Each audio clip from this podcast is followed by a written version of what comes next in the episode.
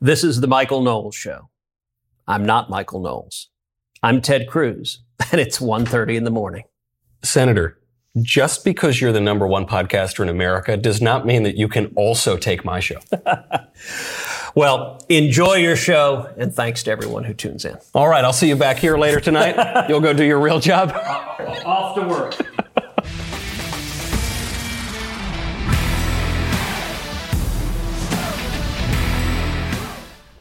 You know, I don't show up to the Senate and start casting votes, but Senator Cruz will be heading over to the Capitol, and this will be the final day of impeachment. He's going to cast that final vote on whether to acquit the president or to remove him from office. That will all be very exciting, and we will talk about it later on on Verdict with Ted Cruz. Before then, though, we have got to talk about much happier news the State of the Union. The State of the Union, which is usually a boring, terrible speech, was magnificent. President Trump gave, and I think I am not exaggerating when I say this, the greatest State of the Union address in American history. It was wonderful for three distinct reasons. First of all, the stories that he told. He is a master showman, so it's not surprising that he's able to tell really good stories. Ronald Reagan did this very well too. You saw this with moments with uh, Rush Limbaugh, moments with uh, a number of really beautiful moments. The second reason it was so great is that the Democrats reacted like monsters. I mean, you couldn't have scripted more villainous reactions they couldn't applaud for low unemployment. They couldn't applaud for, for anything. Anything that Trump said, they had to oppose. And then the third reason that the State of the Union speech was so good, I think it was r- truly the, the best in history, is because it was true. The State of the Union actually is strong. The State of the Union has never been stronger in my lifetime. I mean, I've never watched the State of the Union while the country was doing this well, and there there is really no substitute for the truth. So let's let's jump right into it. The the Democrat. I mean, I think the biggest conclusion, the biggest takeaway, is the Democrats couldn't clap for anything. Just an example: President Trump running down the list: low unemployment, low black unemployment, low disabled unemployment, low female unemployment Watch the reaction. Listen. The unemployment rate for African Americans, Hispanic Americans, and Asian Americans has reached the lowest levels in history.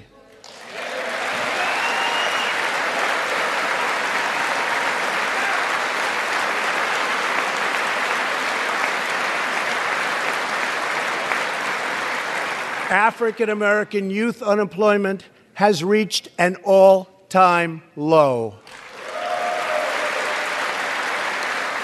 African American poverty has declined to the lowest rate ever recorded. The unemployment rate for women reached the lowest level in almost 70 years, and last year women filled 72% of all new jobs added. We have to stop it right there because you can see in the House there are these female congresswomen on the Democratic side wearing all white. And the, the white is a symbol of the suffragettes and female activism and women getting the right to vote. And those women who are ostensibly standing up for women's rights, when the president says that we've got record number of women in the workforce, they sit there frowning, angry, all upset. Now, for me, I usually don't tout the female unemployment rate because the female unemployment rate is a different rate than, say, different racial unemployment rates or, or even age groups because it, it doesn't take into account women who choose to stay at home. So, I mean, if you have a perfectly low female unemployment rate, then what you're basically saying is women are not able to stay at home and raise their families and be stay at home wives. And I don't think we want to live in a country where women are not allowed to raise their children. So it's a little bit different. But those female Democratic congresswomen, they're all for it, right? That's what they're standing up for, except they can't stand up. They've got to sit down because Donald Trump is actually the guy who accomplished the things that they say that they want to accomplish. But it goes on. He keeps listing all of these achievements, particularly economic achievements, and they just can't smile They just can't clap. The veterans' unemployment rate dropped to a record low.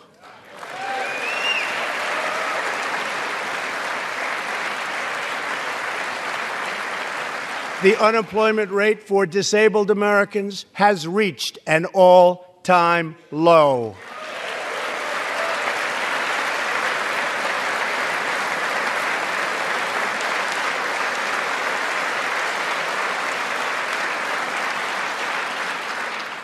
Workers without a high school diploma have achieved the lowest unemployment rate recorded in U.S. history.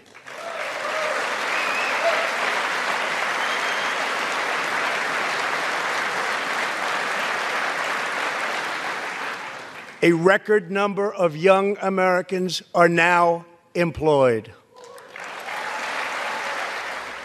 There it is. Anything. I mean, he could say that everybody is going to get $50 million for free, and the, the Republicans would stand up, and the Democrats are sitting down because there's always partisan rancor. There obviously people will sit down when they disagree on some policy position, but this takes it a step further than we've seen in the past. This is truly an example of Democrats refusing to applaud any of the president's accomplishments. It plays very badly on television. It really makes them look anti-American, which in many cases, unfortunately, they are.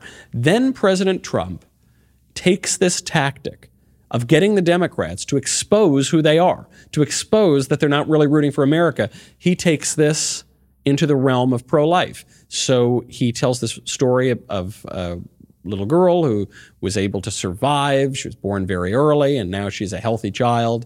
And he says that he is now calling on Congress to finally ban the barbaric practice of late term abortion, not first trimester abortion, not the morning after pill, not all the areas where Democrats and uh, pro abortion people want to argue the, the pro life point. He's talking about the very end stages when the baby looks just like a baby and moves like a baby, and everybody more or less agrees that that's barbaric. And they won't stand for that either. Ellie reminds us that every child is a miracle of life and thanks to modern medical wonders, 50% of very premature babies delivered at the hospital where Ellie was born now survive. It's an incredible thing. Thank you very much. Our goal should be to ensure that every baby has the best chance to thrive and grow just like Ellie. That is why I'm asking Congress to provide an additional $50 million to fund neonatal research for America's youngest patients. That is why I'm also calling upon members of Congress here tonight to pass legislation finally banning the late term abortion of babies. This is really an important point because for so long, tactically, pro lifers and the right lose the abortion argument because the pro abortion people say, oh, come on, a zygote is not a baby. A, an embryo is not a baby. A fetus is not a baby. It's a little clump of cells. It looks nothing like a baby. And tactically, it's much wiser for pro lifers to argue at the later stages of pregnancy, where you've got the vast, vast majority of Americans opposing abortion. And President Trump got the Democrats to reveal the logical conclusion of their abortion advocacy. Because they're not just talking about babies who are one or two weeks old. They're talking about babies who are seven months old, eight months old, nine months old. In the case of the governor of Virginia, he said that the baby could be born and then maybe they'd kill the baby after he was born. In the case of the Democratic governor of New York, Andy Cuomo, changed the penal law in New York with his abortion law so that you can kill a baby up until the moment of birth. And if you kill a pregnant mother, you won't be charged with double homicide, just single homicide. Trump got them to expose that. Their hatred of Trump has driven them so crazy that they can't cheer on successes for all sorts of Americans, and they're actually sitting down in support of late term abortion. And then as if that didn't tug on the heartstrings enough, President Trump gets to some really personal moments. We will get to that as well. First, I've got to thank our friends over at Movement. You know, I love Movement watches. I love all of Movement's products. I've given them to my family, and they're always the biggest hits at holidays. Well, guess what's coming up, guys? Valentine's Day, and men in particular, not so great at giving Valentine's gifts. I speak from experience.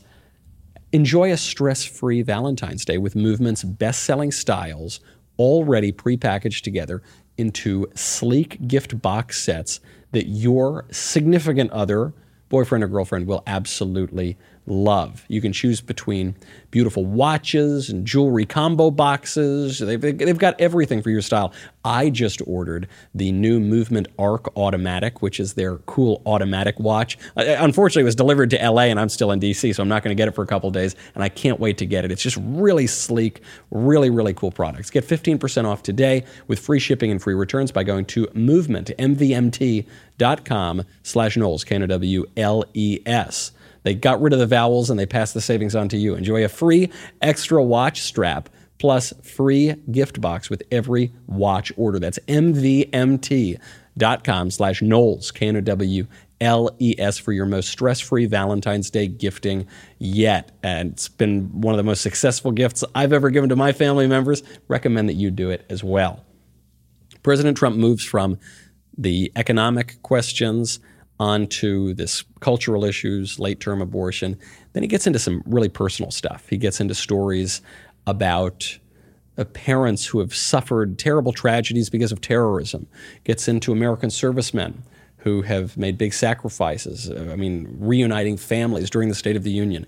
And then one story that is particularly important for those of us in the conservative movement, especially those of us in broadcasting, is Rush Limbaugh. Rush Limbaugh, the peerless conservative broadcaster, the pioneer. He invented conservative talk radio. He remains the best political analyst uh, uh, in the history of radio. He's just, there, there is no number two. There's Rush Limbaugh and then a huge gap and then a bunch of other people below.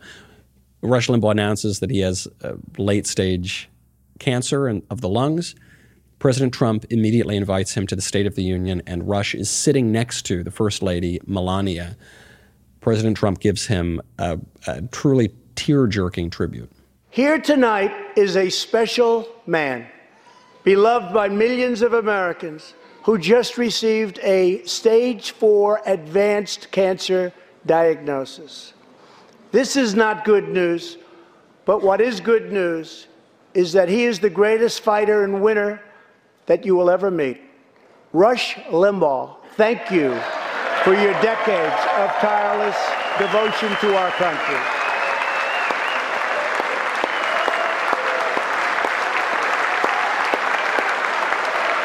I am proud to announce tonight that you will be receiving our country's highest civilian honor, the Presidential Medal of Freedom.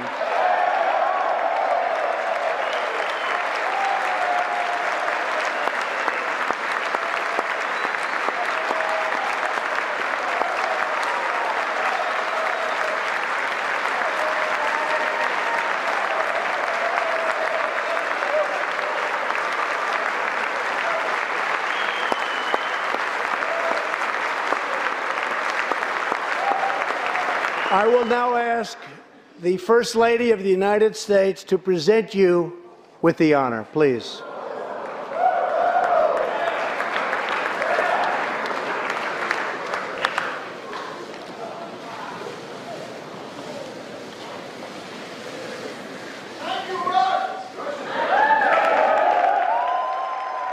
I dare you to have a dry eye after listening to that. I mean, it was so magnificent. First of all, God bless Rush Limbaugh, right? I'm just so personally, I'm so pleased. I so admire the guy. I'm so pleased that he got that kind of honor. But consider it from the perspective of President Trump. Very often there are these personal stories. Ronald Reagan actually kind of invented this tradition of inviting individuals from different walks of life and making their personal stories part of the broader narrative of the country. But as with everything President Trump does, he just turns it up to 11. So Rush gets this terrible diagnosis, late late stage cancer. So he immediately invites Rush, and then he he takes it a step further and announces at the State of the Union that he's going to give Rush the highest civilian honor in the country, the Medal of Freedom. And Rush looked genuinely shocked. I don't think he saw leaked reports about that.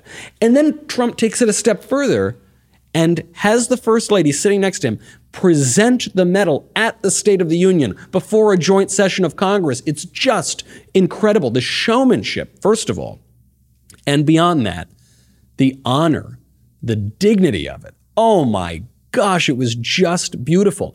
The State of the Union addresses are boring. They are chloroform on television usually until this presidency. Trump, eh, eh, all of his State of the Union addresses have been good. This one was by far the best. And the Democrats could not have been more furious. At least eight House Democrats boycotted the State of the Union. They were led by AOC, and it, it was just a bad look I mean, you you had them sitting down; they couldn't cheer for any of the great policies. But you had Nancy Pelosi wouldn't stand up for Rush Limbaugh when the guy is being told he's got this awful illness, probably not going to end very well, just statistically. Obviously, he's getting this big honor now, and Nancy Pelosi wouldn't applaud, wouldn't stand up.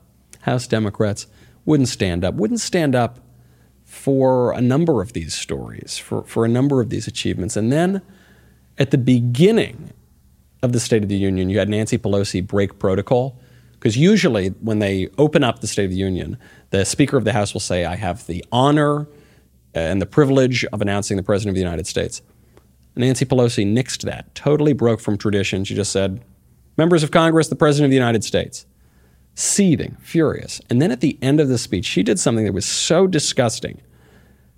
The, the president hands a copy of the speech to the vice president and to the Speaker of the House. And at the end of the speech, right when President Trump said, you know, our best days are ahead, the best is yet to come, God bless America, she stood up and ripped up the speech, which is obviously offensive to half of the country because they, she has a different political point of view than than the president, and so it's offensive. She's showing such disrespect for people who have a different political point of view, but she's so, showing such disrespect for the office of the president.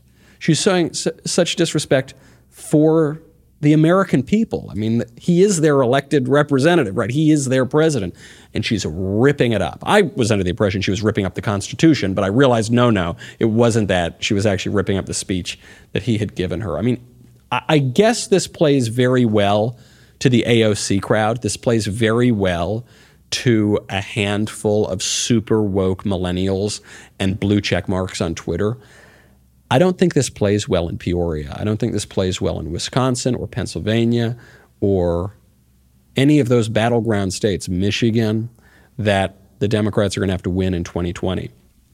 And it's being played out in the polling. President Trump's polling has never been better, not just according to right wing poll firms, also uh, according to Gallup polling, which isn't particularly favorable to Trump.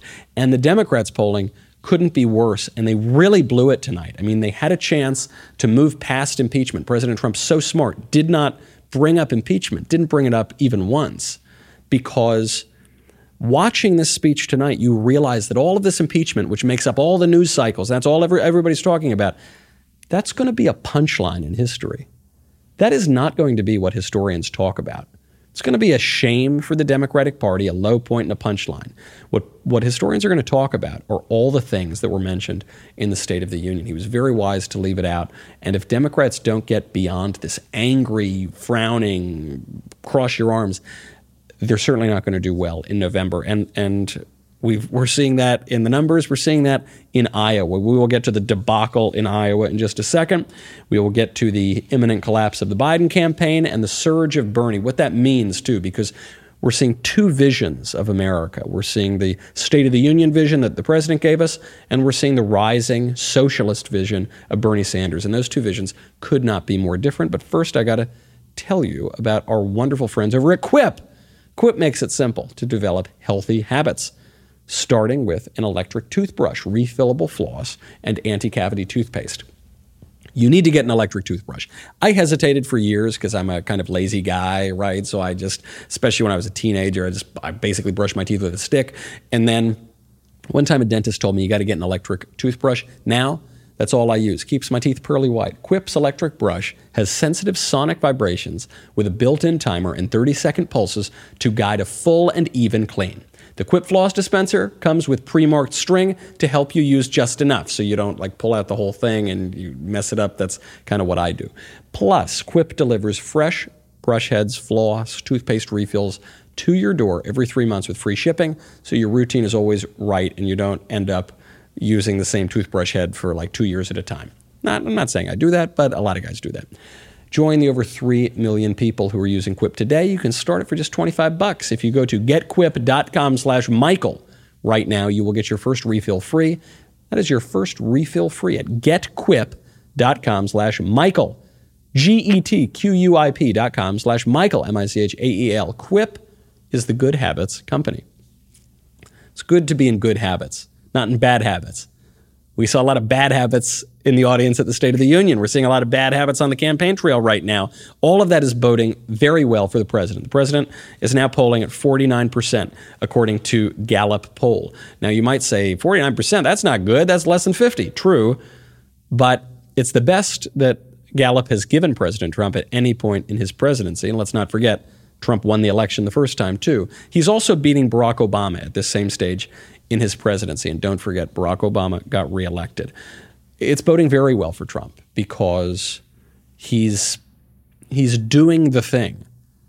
Right? He's he's actually delivering results. The real reason that the State of the Union address was so good is not the flair, it's the fact that it was true. He's really delivering on results. Whereas everything the Democrats are doing is just about a fictional narrative.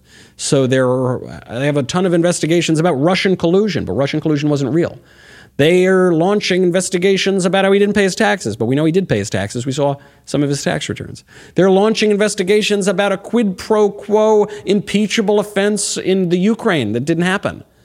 Right? It's all just imaginary nonsense. Actually, bringing it back to Rush Limbaugh again. Rush Limbaugh had this beautiful moment in his announcement that he has this illness. And he said, I don't like to talk about myself. And he really doesn't. He tells some jokes uh, about you know, how he's got talent on loan from God. But the reason his show is so good He's talking about the things that matter to people. He respects his audience and he's really giving them some value. That's what the Trump administration is doing, not just in the State of the Union, but in the Union generally. The Democrats are not doing that, and it shows in the polling. So Trump doing very well in the polling, Democrats collapsing. They can't even conduct their own election. The first state that's voting in the Democratic presidential primary, we still don't have the results. As of this taping, we've got 62% of the results in. And they're pretty dodgy results. And I think everybody is pretty dismayed about this. You know, what we were told going into the 2020 Iowa caucuses is the Democrats are fired up. They can't wait to kick out Trump. They're so excited about this crop of candidates. Actually, the turnout was just as low as it was in 2016. That doesn't even account for population growth in Iowa. It was pretty low. And we still don't have the results. The results we have right now popular vote. This is the popular vote. This is not going to decide who wins the state, which would be decided by delegates. This is the popular vote. First place, Bernie Sanders. Second place, Mayor Cheat, I'm sorry, Mayor Pete Buttigieg. Third place, Elizabeth Warren. Fourth place, Joe Biden. A pitiful, a pitiful result for former Vice President Biden. Fifth place, Amy Klobuchar. That's popular vote in terms of the delegate counts. Pete Buttigieg is in first place. He didn't win the most votes, but somehow he's winning in the delegate count. Second place, Bernie, then Warren, Biden, and Amy. That's with 62% in. This is a little strange because Pete Buttigieg, when 0% of the vote was in, declared himself the winner in Iowa. It's really strange, too, because the app that was used to report the results was produced by an ominously named company called Shadow Incorporated, which received a large infusion of cash from the Pete Buttigieg campaign. Very strange because the Democratic Party establishment has tried again and again to steal the nomination from Bernie Sanders. I don't like Bernie Sanders. I don't like anything that he stands for. I think that his ideology is wicked and anti American. We'll get to that in a second. But you got to call a spade a spade. The guy is getting robbed. He got robbed in 2016, and it looks like there might be some shenanigans in play again. Regardless of what happened in Iowa, Bernie and Buttigieg are in a dead heat. Again, it's a little weird because going into the Iowa caucuses, the polls showed Bernie surging. The polls showed Bernie with a lead outside the margin of error. Internal polling seemed to show Bernie with a big lead. Then all of a sudden, Buttigieg swoops in and declares victory. Very odd. Now, compare Buttigieg's reaction, which was all bravado, right? He just says, We are going on to New Hampshire victorious. No evidence of that whatsoever. He said, Tonight, an impossible hope became an undeniable reality, which is a meaningless statement. Uh, the only meaning you could pull from that is that it's undeniable that Pete Buttigieg won Iowa, and that was very deniable because 0% of the votes were in at the time. Compare that reaction to the Iowa caucuses to Bernie Sanders' reaction. He was asked, Are you going to declare victory? And he said, No, I'm going to wait until the votes come in. Declaring victory. Now, what we're declaring is what Jeff just talked about. It, based on uh, the information we received from our precinct captains, uh, with about 60% of the vote in, we're in pretty good shape. What's your reaction, sir, to Mayor Buttigieg last night declaring victory? I don't know how anybody declares victory before you have an official statement as to election results. So we're not declaring victory. Uh, but what we are saying is that at a time when the people of Iowa and the people of America really want to know what the results is, when they want to see some transparency, and when the Iowa Democratic Party is not providing that in a timely manner, uh, we thought it was inappropriate just uh, to give the results that uh, have come in from our precinct. That response from Bernie Sanders is the response of a guy who's confident that he's got the people behind him. Pete Buttigieg's response was the response of a guy who's trying to pull a fast one. By, uh, Bernie, rather, had some real confidence there. And I think he's got that confidence because regardless of what happens with the Iowa tally, if we ever get the final vote tally, he's, he's got a lot of momentum going into New Hampshire. Same cannot be said of Joe Biden. Absolute campaign collapse even if Joe Biden wasn't going to win Iowa, and really he should have won Iowa because Joe Biden's entire campaign pitch is that he's electable, particularly electable in these purple states, in the Midwest, in the Rust Belt that are really going to matter. And he lost in one of the states that he, he probably should have won. And he didn't lose by a little, he lost by a lot, came in fourth place. It's, hard to see the argument for his campaign. He's not doing very well in New Hampshire. Maybe he'll be, be okay in Nevada and he's he's losing even his lead in South Carolina, which was the big firewall. Probably the the Biden campaign is finished. There was a, uh, a pro Biden political action committee that is now planning on spending nine hundred thousand dollars in New Hampshire to boost the campaign. Probably not going anywhere. It's probably too late. So it looks like right now the momentum remains with Bernie, and then you'll get a Buttigieg or a Bloomberg trying to fill the moderate lane that Biden is quickly losing. So it's coming down to Bernie. This gives us two visions for America. You got the vision of growth, of flourishing, of making America great again that you got from President Trump. I mean, at one point in Trump's State of the Union, he actually used the phrase manifest destiny to refer to our exploration of outer space, our exploration of Mars. When he said outer when he when he said rather manifest destiny, I just I wanted him to go full King Charles II, dissolve Pelosi's Congress. He'll be king until maybe I didn't want to go quite that far, but it, I really felt great about it. That's a that's a thriving, flourishing vision of America. You got that on one hand and you've got Bernie style communism on the other hand. I don't use communism lightly. Bernie Sanders actually has defended communist regimes for his whole freaking career.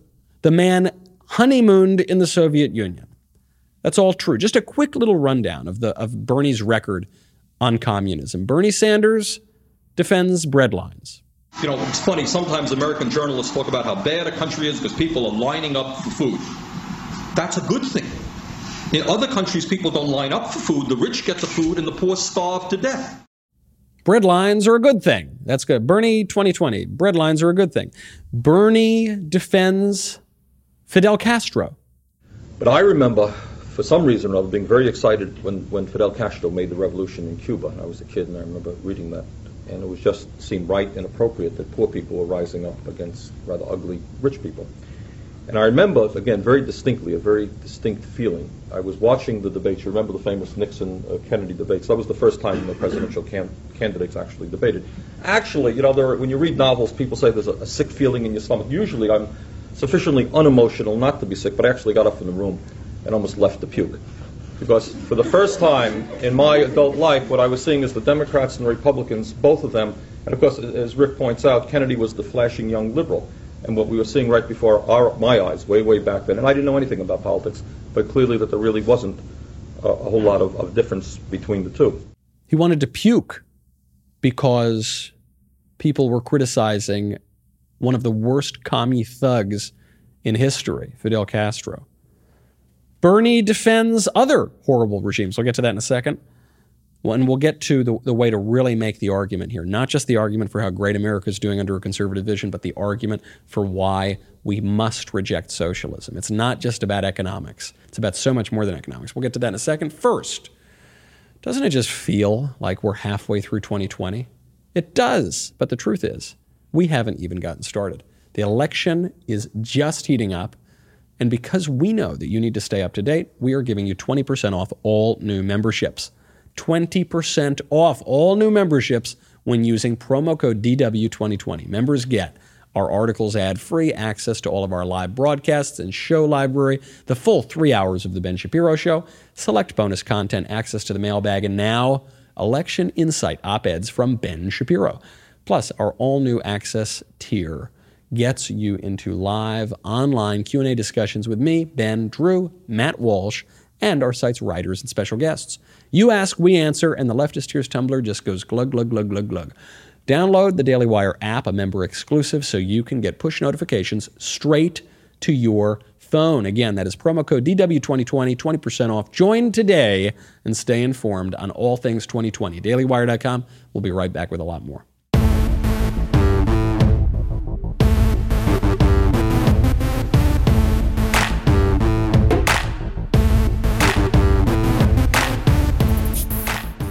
Bernie Sanders defends breadlines. Bernie Sanders defends Fidel Castro, said he wanted to puke when American presidents of both parties were condemning that awful dictator. Bernie Sanders doesn't just defend Castro, he defends communists in Nicaragua.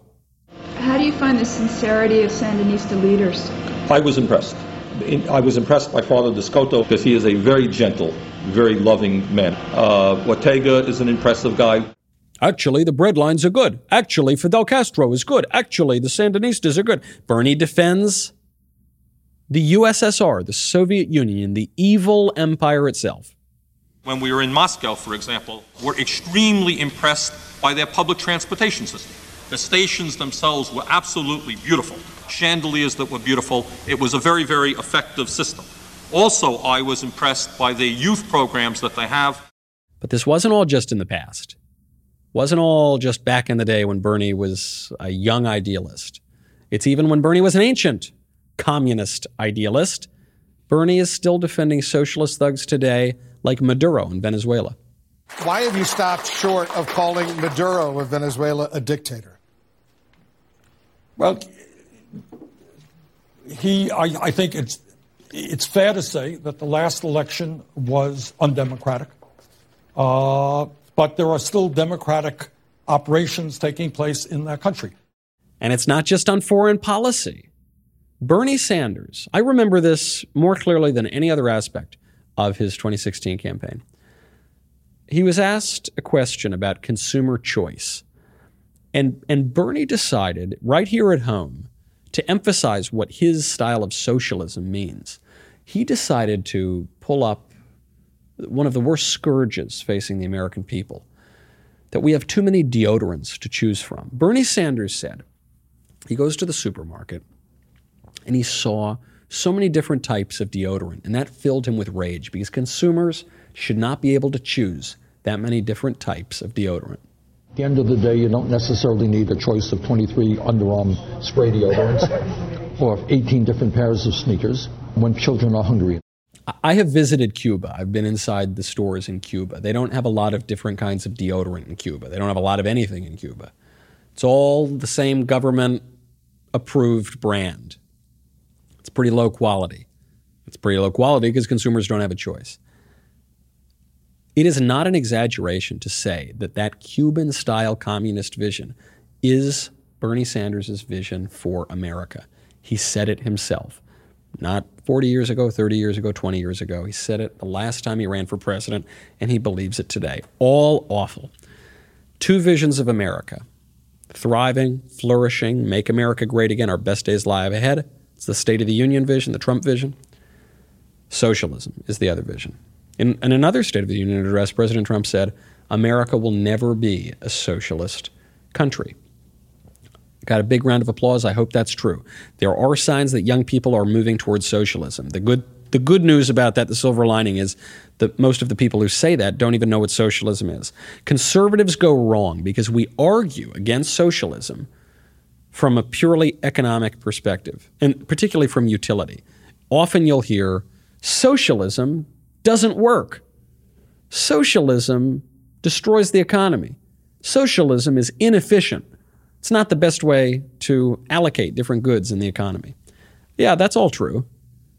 But the real problem with socialism is not just that it's inefficient, you know, and you can't buy as much stuff with socialism. The real problem with socialism is that it is evil.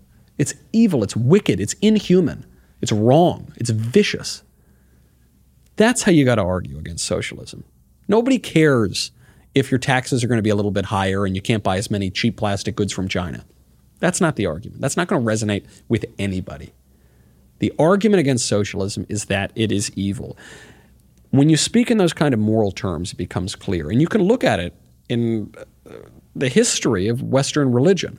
Pope Leo XIII, one of the great popes, when socialism was getting really popular back 100, 120 years ago, Pope Leo XIII wrote a couple papal encyclicals about this. He referred to socialism not as inefficient and you can't, you know, buy as many things. He referred to it as a plague, a pest, a wicked confederacy, stealing the very gospel itself to advance the depraved teachings of the socialists. Depraved.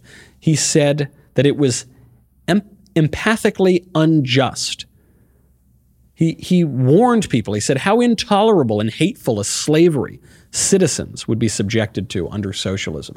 He said that for all believing Christians, socialism must be utterly rejected, that it, quote, is directly contrary to the natural rights of mankind, that it would be in reality the leveling down to, of all to a like condition of misery and degradation.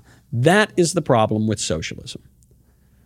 And it wasn't just 100 or 120 years ago that, that we heard this from people.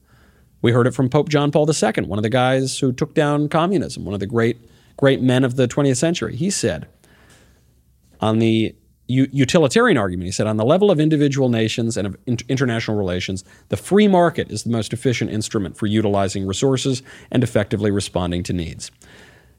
Then he goes on to say, the fundamental error of socialism is anthropological in nature.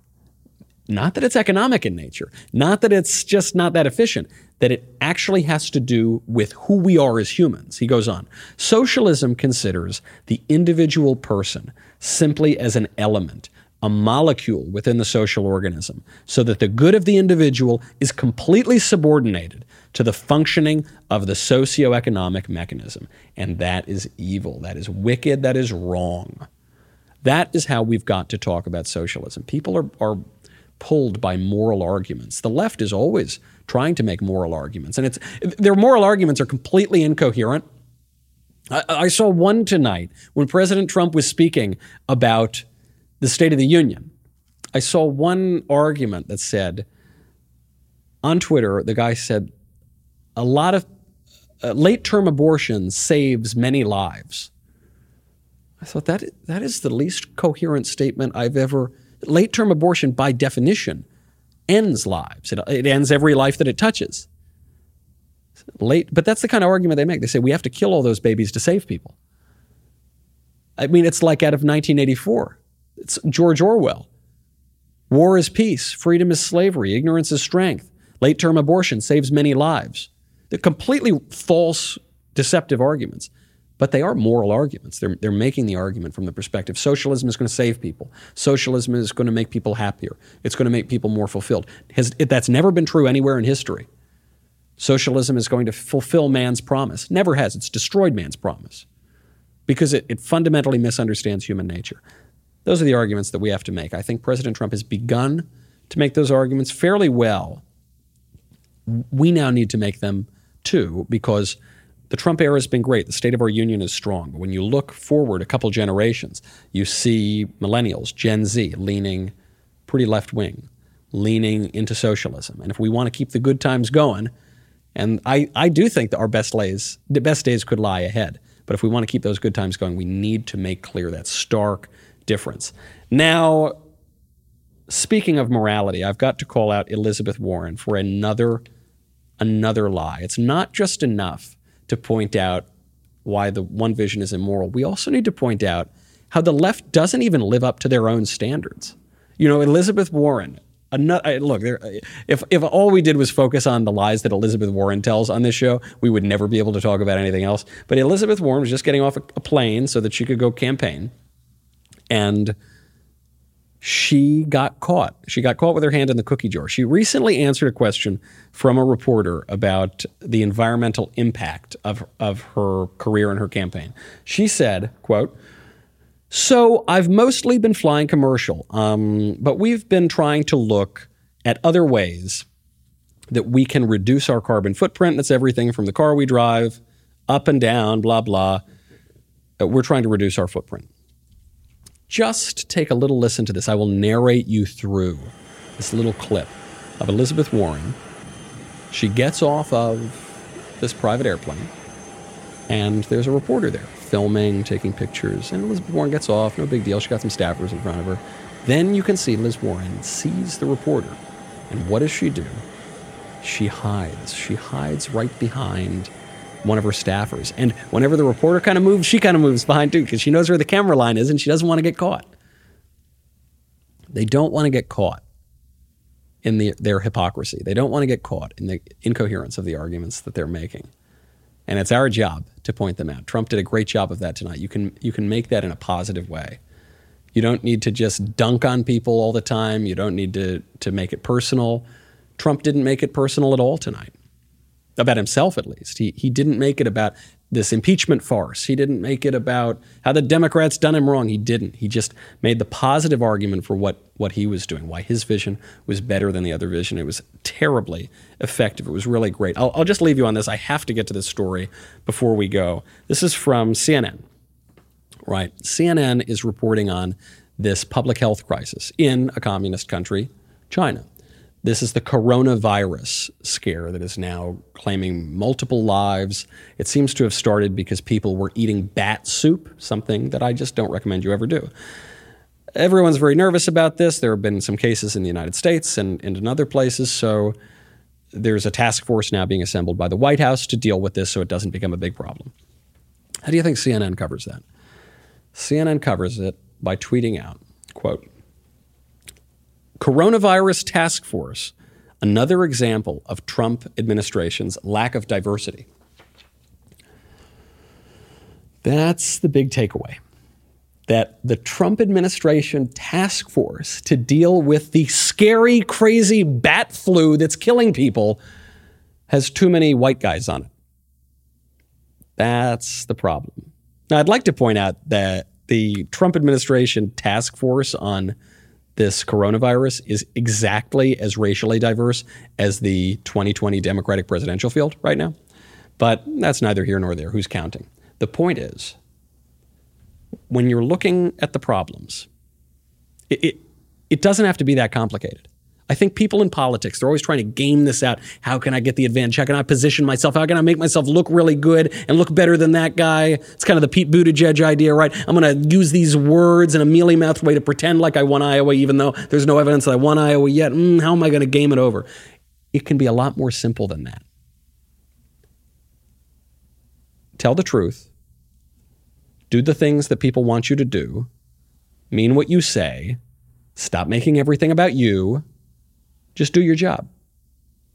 That's what the State of the Union was. I did beyond all of the good rhetoric, and there was pretty good rhetoric. It wasn't Shakespeare or anything. It was well written, but beyond all of that, the reason it was a good State of the Union is because the guy did what he said he was going to do. Rush Limbaugh, the reason Rush Limbaugh is the peerless broadcaster is because it's it's just not about him. He just tells the truth as he sees it, and he respects his audience. It, it's it's not that complicated. The reason that this the task force out of the Trump administration is is a good idea is because it's going to keep us all from getting this awful illness. Who cares what the people look like on the task force? No one's going to know their names ever. It doesn't matter. I mean, that it can be that simple. If we just do the thing.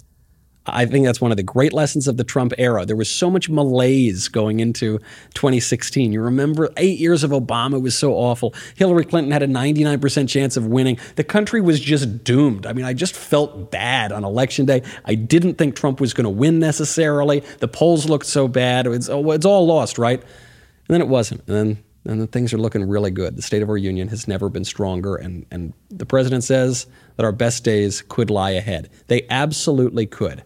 Won't be that complicated. We just have to do those very basic things. We have to lean into our duty. We have to love our country, and we have to try to regardless of whether half the country is going to sit down and yell at us and be so upset, we just do those basic things grow jobs, treat people with dignity.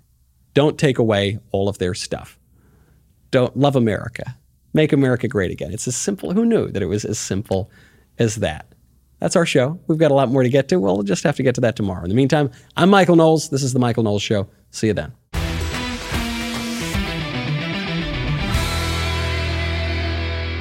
If you enjoyed this episode, and frankly, even if you didn't, don't forget to subscribe.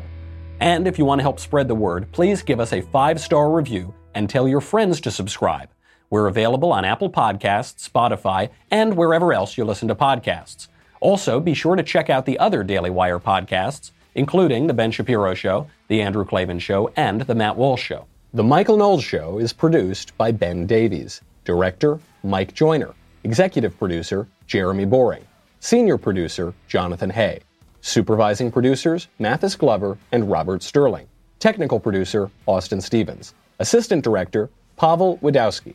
Editor and associate producer Danny D'Amico. Audio mixer Robin Fenderson. Hair and makeup Jesua Olvera. Production assistants McKenna Waters and Ryan Love. The Michael Knowles Show is a Daily Wire production. Copyright Daily Wire 2020. On the Matt Walsh Show, we're not just discussing politics. We're talking culture, faith, family, all of the things that are really important to you. So come join the conversation.